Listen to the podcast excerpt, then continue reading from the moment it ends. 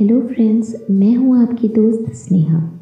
आज मैं लेकर आई हूँ आपके लिए कुछ प्यार भरी शायरियाँ। दोस्तों, शायरी सुकून के इस प्यार भरे मंच पर मैं स्नेहा आपका तहे दिल से स्वागत करती हूँ। दोस्तों, अक्सर हम सोते वक्त बस गुड नाइट कहकर सो जाते हैं। पर क्या आपने कभी किसी को शायरी सुनाकर सुलाया है? अगर नहीं सुलाया है तो आप सुलाइए।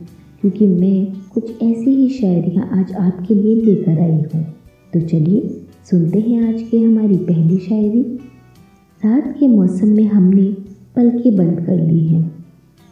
रात के मौसम में हमने पलकें बंद कर ली हैं। इन ठंडी हल्की हवाओं में आपकी याद सता रही है। जब हम पलकें बंद करके सोने जाते हैं तो हमें किसी न किसी की याद तो ज़रूर आती है।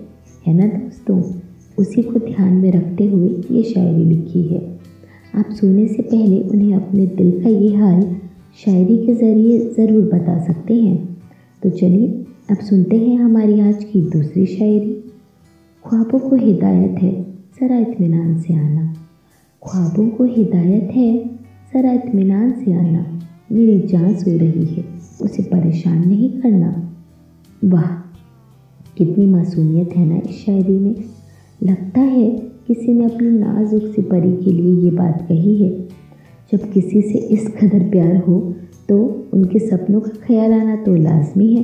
क्या प्यारी सी हिदायत है ये। कमाल की सोच रखते हैं ना कुछ लोग। चलिए, अब वक्त हुआ है हमारी तीसरी शायरी का। सुनते हैं। जी करता है मेरा कि रात के समय को खींच लूँ। जी करता है मेरा कि रात के समय को खींच लूँ। उसे देर तक सोने की आदत है। कुछ लम्हे और सोने दो।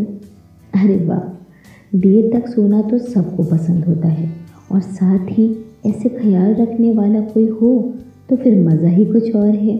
दोस्तों, आपको आज की यह पेशकश तो बहुत पसंद आई होगी। बस मुझे कमेंट बॉक्स में कमेंट करते हुए ज़रूर बताइएगा। अब मुझे, यानी स्नेहा को दीजिए इजाज़त। कल फिर मुलाकात होगी ऐसी ही नायाब और बेहतरीन शायरियों के साथ। तब तक अपना बहुत सारा ख्याल रखना। शुक्रिया।